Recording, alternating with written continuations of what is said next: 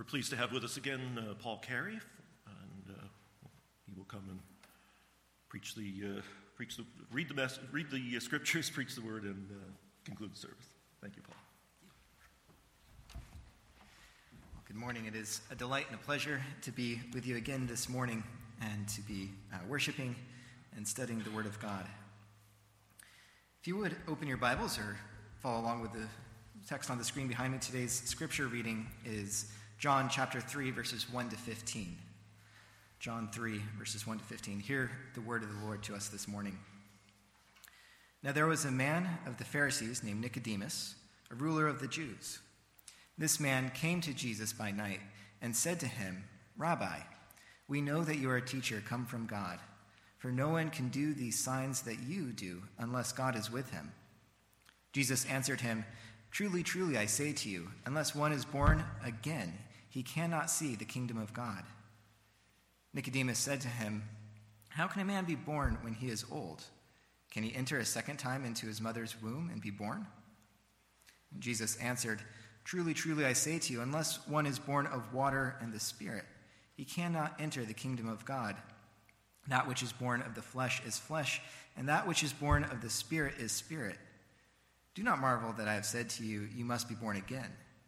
The wind blows where it wishes, and you hear its sound, but you do not know where it comes from or where it goes. So it is with everyone who is born of the Spirit. Nicodemus said to him, How can these things be? And Jesus answered him, Are you the teacher of Israel, and yet you do not understand these things? Truly, truly, I say to you, we speak of what we know, we bear witness to what we have seen, but you do not receive our testimony. If I have told you of earthly things and you do not believe, how can you believe if I tell you heavenly things? No one has ascended into heaven except he who descends from heaven, the Son of Man. And as Moses lifted up the serpent in the wilderness, so must the Son of Man be lifted up, that whoever believes in him may have eternal life. Amen. Let's pray as we turn to think about this passage. Lord, we thank you for your scriptures. We thank you that you give them to us and that you teach us and that you speak to us. We pray, Father, that today you would be teaching, you would be correcting, rebuking, and training us in righteousness through this text, that we may be equipped to be your sons and daughters. Speak to us, Father, we pray. In Jesus' name, amen. So I don't know about you, but growing up, I loved watching the Olympic Games, and the Olympics are, are they still going on? I think they are. Um, this year, I have unfortunately not been able to keep up with them, uh, not having uh, TV really in the house and not wanting to figure out how to find it online. But I really generally love watching these games, and I especially love watching the gymnastics, you know, the men's and women's gymnastics. The strength and balance and skill that these athletes display is just amazing. You know, especially the floor routines when the guys can, you know, hold themselves at awkward angles just on their hands it looks like a lot of fun. And it looks like something I'd really enjoy doing. But I know, you know, I can barely do a handstand myself. And when you look at these athletes and think about what they're doing, you know that it must take years of training to get to that level. It's a lifestyle of working out and training the body to be, to be able to perform at the Olympics. You know, I try to work out a couple times a week, but even if I stopped everything else and just devoted myself to training every day, I would never be able to reach that level of an Olympic athlete. But imagine if you were able to talk to one of these athletes right after they finished their competition. Maybe you've seen some of the uh, conversations with interviewers or reporters afterwards. The first thing that these people usually say to the athletes is, you know, man, you've done something amazing. You're the best that I've seen at that. But how would you react if the athlete replied, yeah, you know, I just woke up one morning and was able to do it? Ask, what? You know, we know that that's not how things work. You don't just wake up with supercharged muscles and the ability to do all these flips and twists. We know that to be good at something, even if you have natural skill, takes a lot of training. And it's this type of disbelief, this confusion that Nicodemus is experiencing as he talks to Jesus. His conversation follows that same sort of pattern.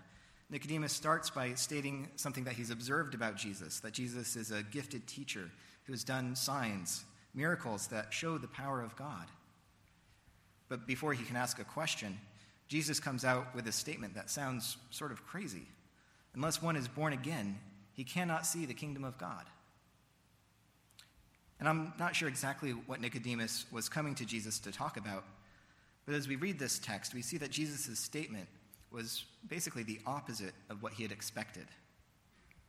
Now, if you've grown up in the church or if you're exploring religion or just are generally aware, this phrase born again isn't that unfamiliar to us. You know, we use it a lot, we hear it a lot.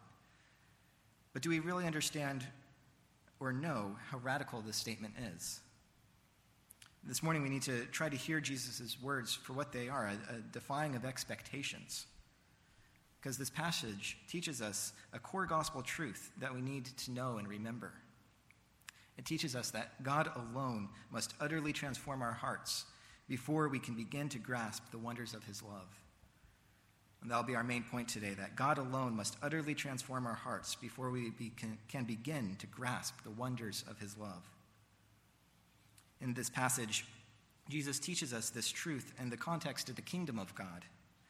The wonders of God's love are displayed through the kingdom of God. And so, as we look through this text this morning and consider how God alone must utterly transform our hearts for life in the kingdom, we'll break it into three points. We'll take, talk first about the expectations of the kingdom, and then the reality of the kingdom, and finally, the invitation to the kingdom. So, our first point the expectation of the kingdom. You know, when Nicodemus came to Jesus, he came with expectations, he came with assumptions, he came with uh, some preconceived notions of what might be going on. And some of those were based on some accurate knowledge. Uh, he knew about God and his plan, he had seen what Jesus was doing, but he also had some misunderstandings.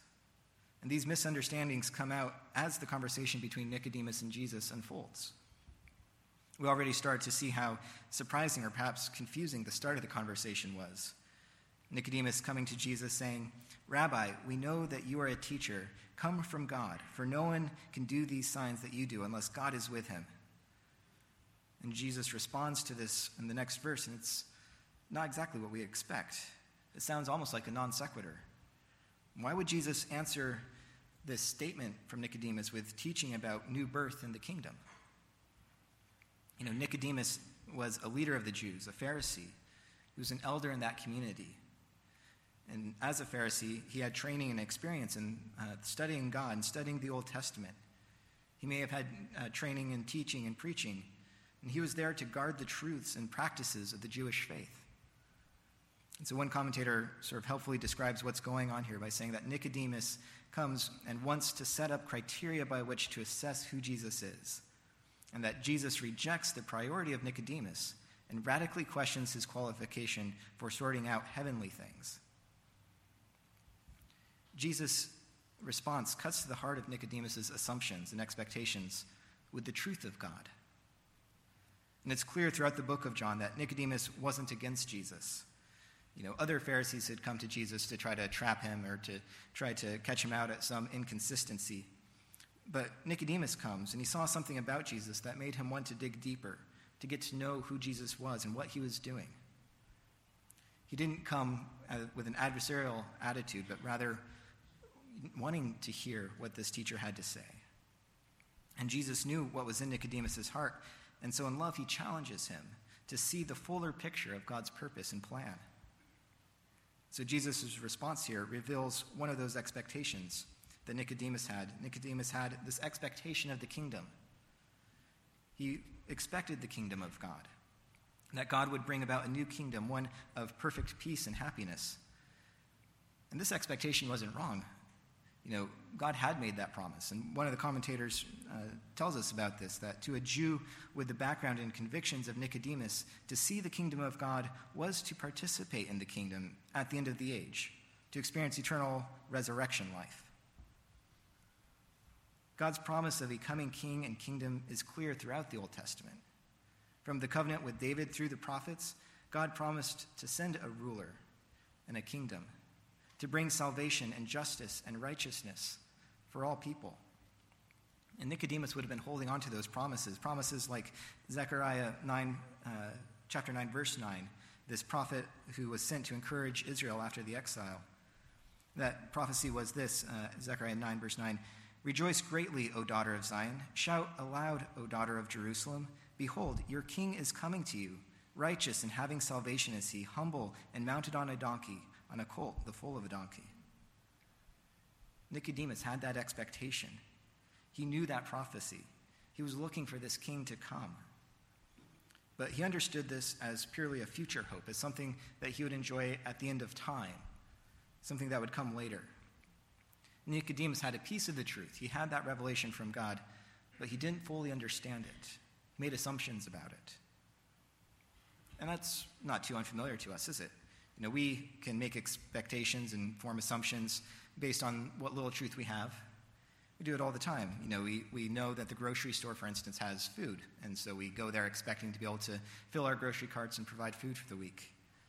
Same with the, the gas station. We go there expecting to be able to fill our cars with fuel and maybe grab a coffee or a snack.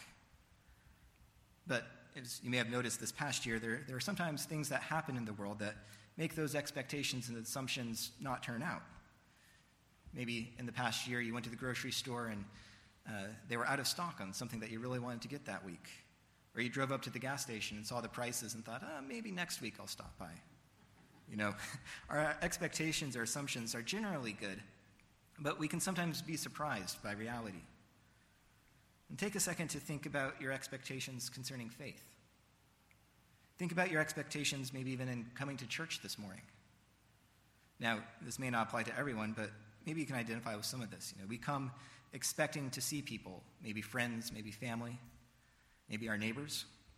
We come expecting to sing songs, to hear the Bible read, to listen and join in with prayers. Maybe you come expecting a three point sermon, and I'm not here to disappoint. You know, we come sometimes expecting to be told about sin and maybe feel bad about it. We come expecting to be told about forgiveness and to be encouraged and, you know, try harder next week. Things will be better. Does that sound familiar? Now, some of these expectations are spot on, but one or two of them might present a bit of a problem.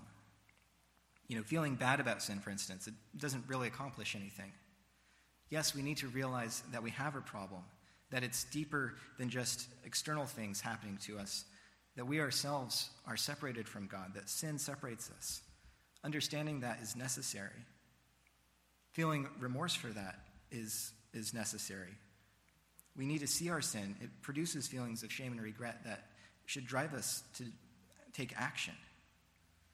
And I find it easy to fool myself into thinking that experiencing those feelings, that being able to recognize that I've sinned and feel that remorse, is the same as dealing with it. But just feeling the weight of sin doesn't actually uh, take care of it. Hearing about forgiveness and resolving to do better in the week ahead sounds good. It sounds like something that I would want to do. It sounds like a way to deal with it. You know, I will hear either a new routine or spiritual exercise or discipline that can help make myself more holy. And it sounds like, yes, I can do that I can pray more, I can read my Bible more, I can, you know, say this prayer or fast or do these other things. I can try as hard as I want to to not sin, but I'll never succeed. And I can easily fool myself into thinking that having just the right attitude and doing the right things is the goal. But that's a false expectation. Hearing the truth of God, that He forgives us and that He loves us, we need to hear that. But if we don't fully understand it, we can form misconceptions and wrong expectations that make us miss out on what God is actually calling us to. And so Jesus' words in verse 3 cut right to the heart. Jesus exposes the subtle problem with misunderstanding truth by confronting these wrong expectations, saying, Truly, truly, I say to you, unless one is born again, he cannot see the kingdom of God. You know, both the false expectations of Nicodemus and the one I described earlier come from the same root. Part of these assumptions is that God's work is still to come, and that my role now is to sort of help it along and make it happen. We still struggle with sin. The world is broken and hurting, so God must not have acted yet. The, the kingdom isn't quite here. We need to help it come along. And we see that this is Nicodemus' assumption because of the way that he responds in verse 4. You know, how can a man be born when he is old? Can he enter a second time into his mother's womb and be born? Nicodemus latches onto Jesus' statement about being born again and wonders how he himself, an older man, can do that. Uh, that's a trap we so often fall into, isn't it? Even though I know that being a Christian is all about the grace of God, it's a free gift, I tend to start to focus on the things that I should be doing. It's a lot more comfortable for me to have that sense of control that I can, you know, do these things, have a list of do's and don'ts that sort of govern my life. And yet Jesus is here disrupting that expectation with this strange call to be born again. And so, what does Jesus mean by saying that we must be born again? You know, Jesus here is explaining the truth, the reality of what it means to enter the kingdom of God. He gives us the reality of the kingdom here, that it starts with new birth. And so that brings us to our second point this morning the reality of the kingdom. You know, what is required for being part of the kingdom of God? Well, Jesus is drawing out the point that the kingdom isn't just some future hope, it's not something off in the distance. We're not waiting or working towards some future action of God, but instead that there's an action that has already happened. There's something that needs to happen now, and that's new birth.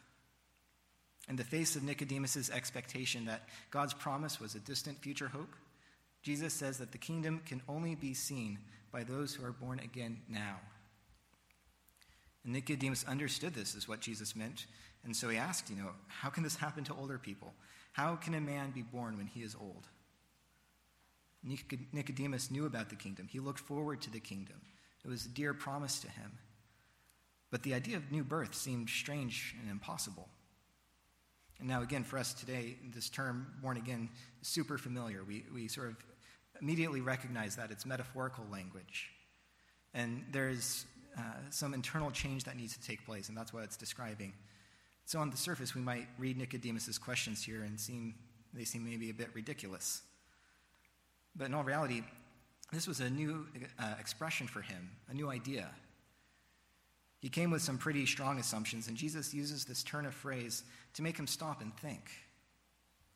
What would that be for us today? As we think about the assumptions and expectations we come with, how should this statement of Jesus cause us to stop and think? What all is Jesus calling for in new birth? New birth is a transformation. It's not just trying harder uh, to get better slowly over time. New birth means being completely remade, fundamentally changed, and given a whole new identity. It's something that no one can do on their own. Think about being born, you cannot control that.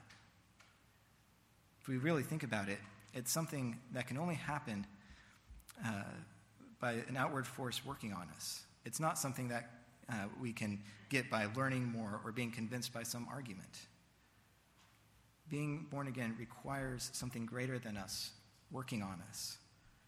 Being born again is a radical new way of life that changes the core of who we are. There's nothing we can do to bring it about.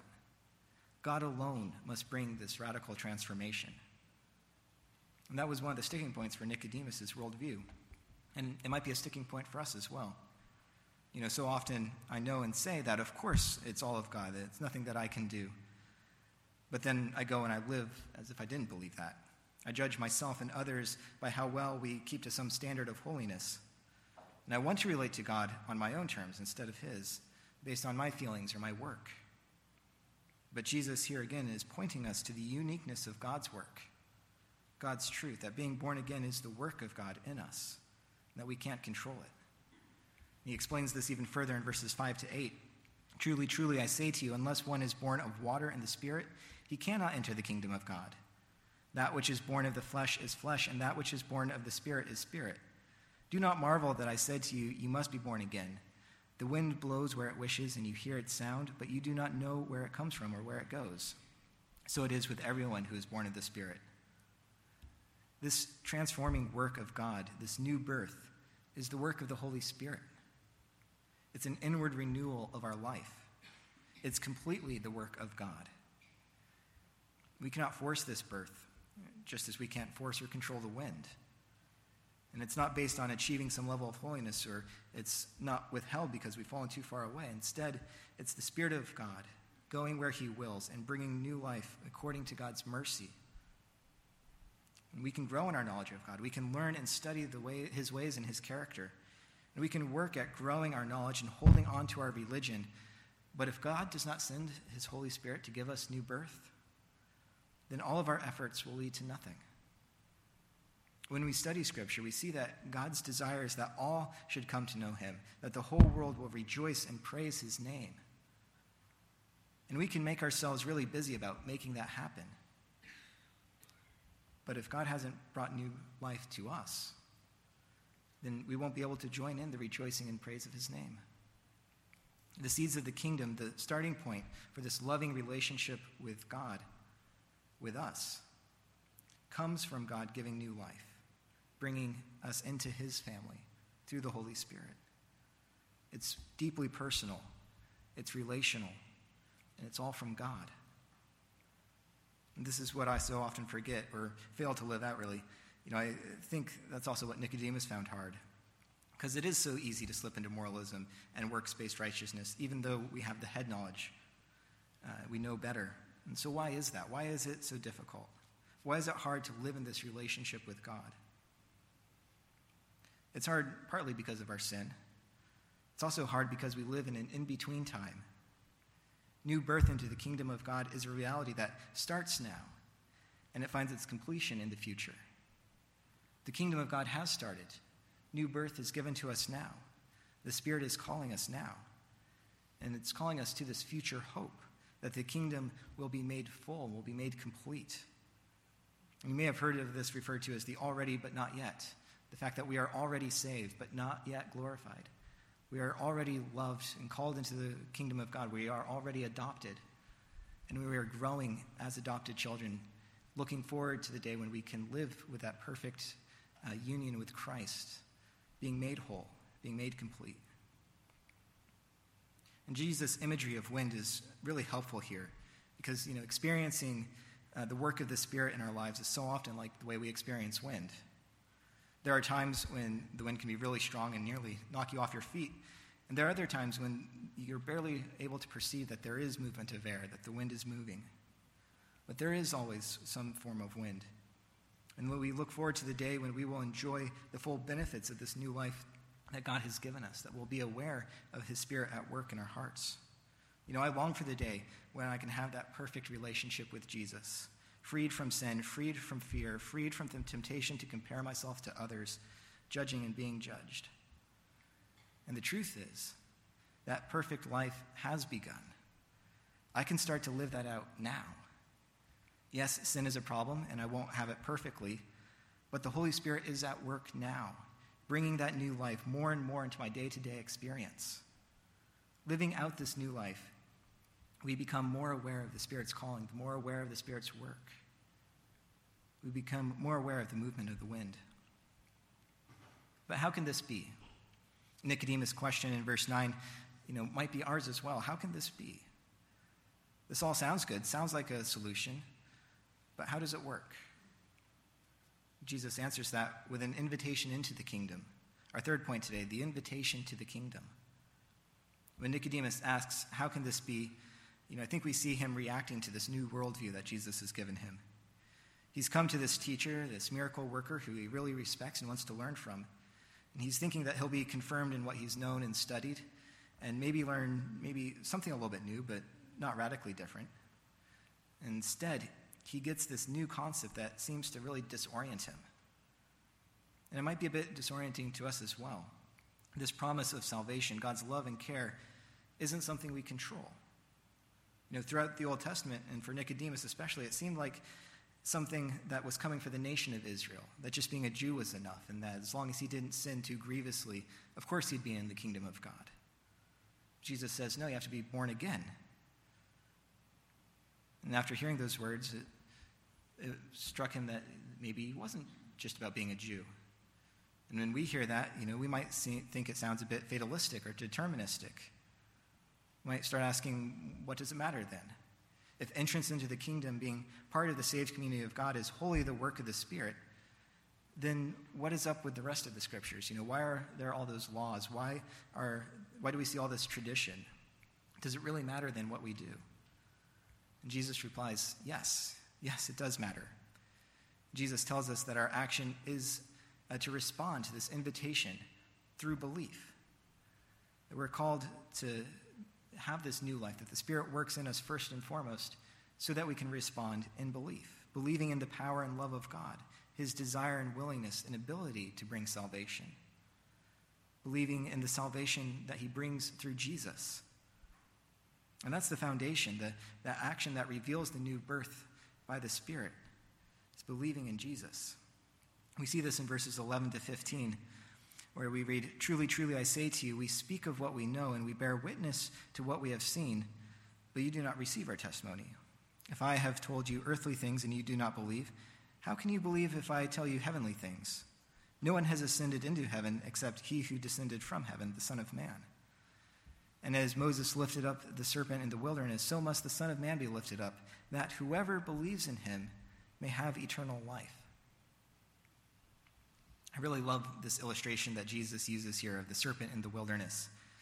It's such a strange passage from Numbers, uh, Numbers 21. You know, in this chapter, Moses is leading the nation of Israel through the wilderness. And over the course of the book of Numbers, we, we see uh, the children of Israel being led from slavery in Egypt towards the promised land. And we see what their journey looked like. And really, they're in this in between phase at that time. You know, they were already saved from slavery from their time in Egypt, but they were not yet in the promised land. They had experienced God's goodness, His call on their lives, His bringing them freedom in a powerful way, but they had yet to experience the fullness of His promise, their own kingdom, their own place to live.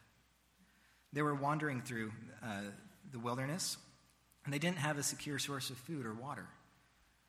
And yet God continued to provide for them giving them bread and water, even meat to eat. But the people grew tired of waiting, and they became impatient, and they started to grumble against God, grumbling that it was always the same and that Egypt may have been better.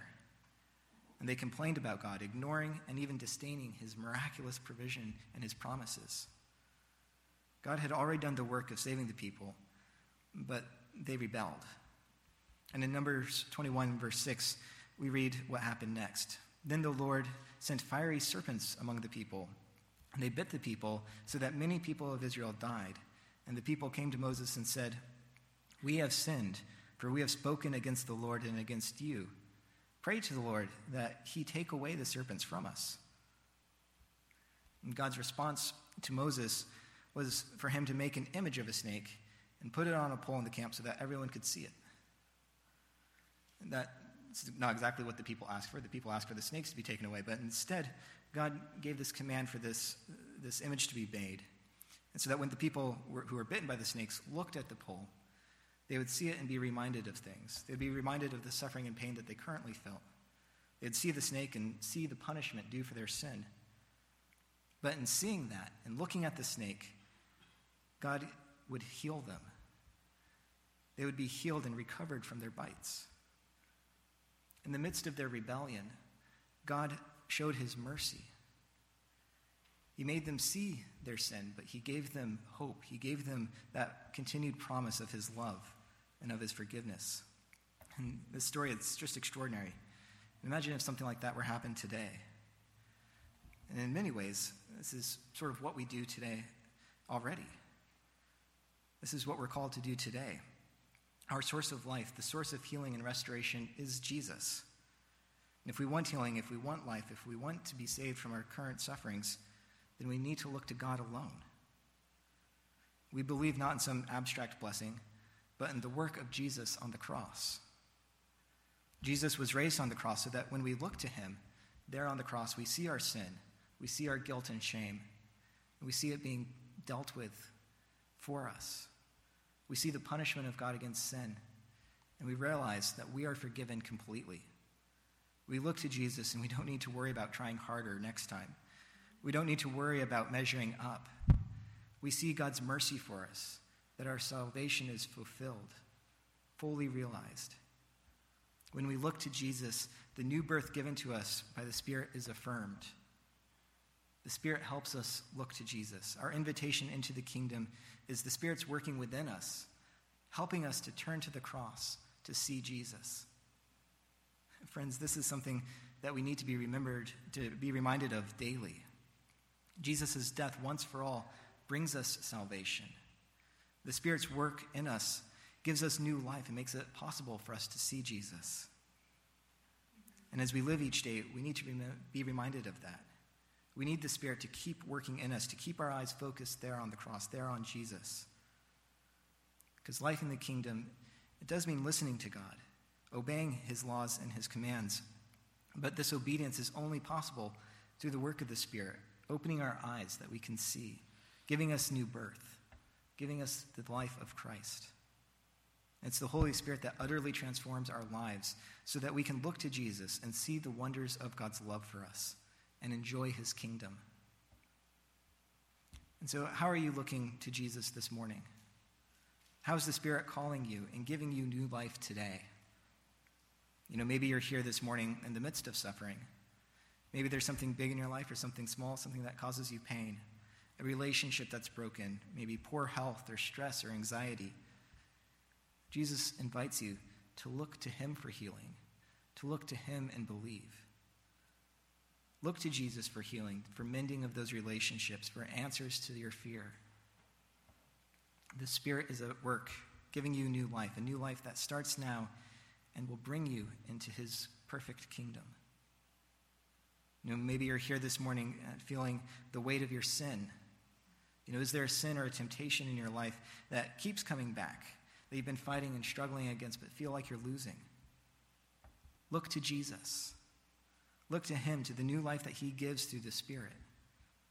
Let the Spirit be at work in your life, calling you to look to the cross, looking to Jesus who forgives and deals with our sin completely, and live by the Spirit, the new life that He freely gives.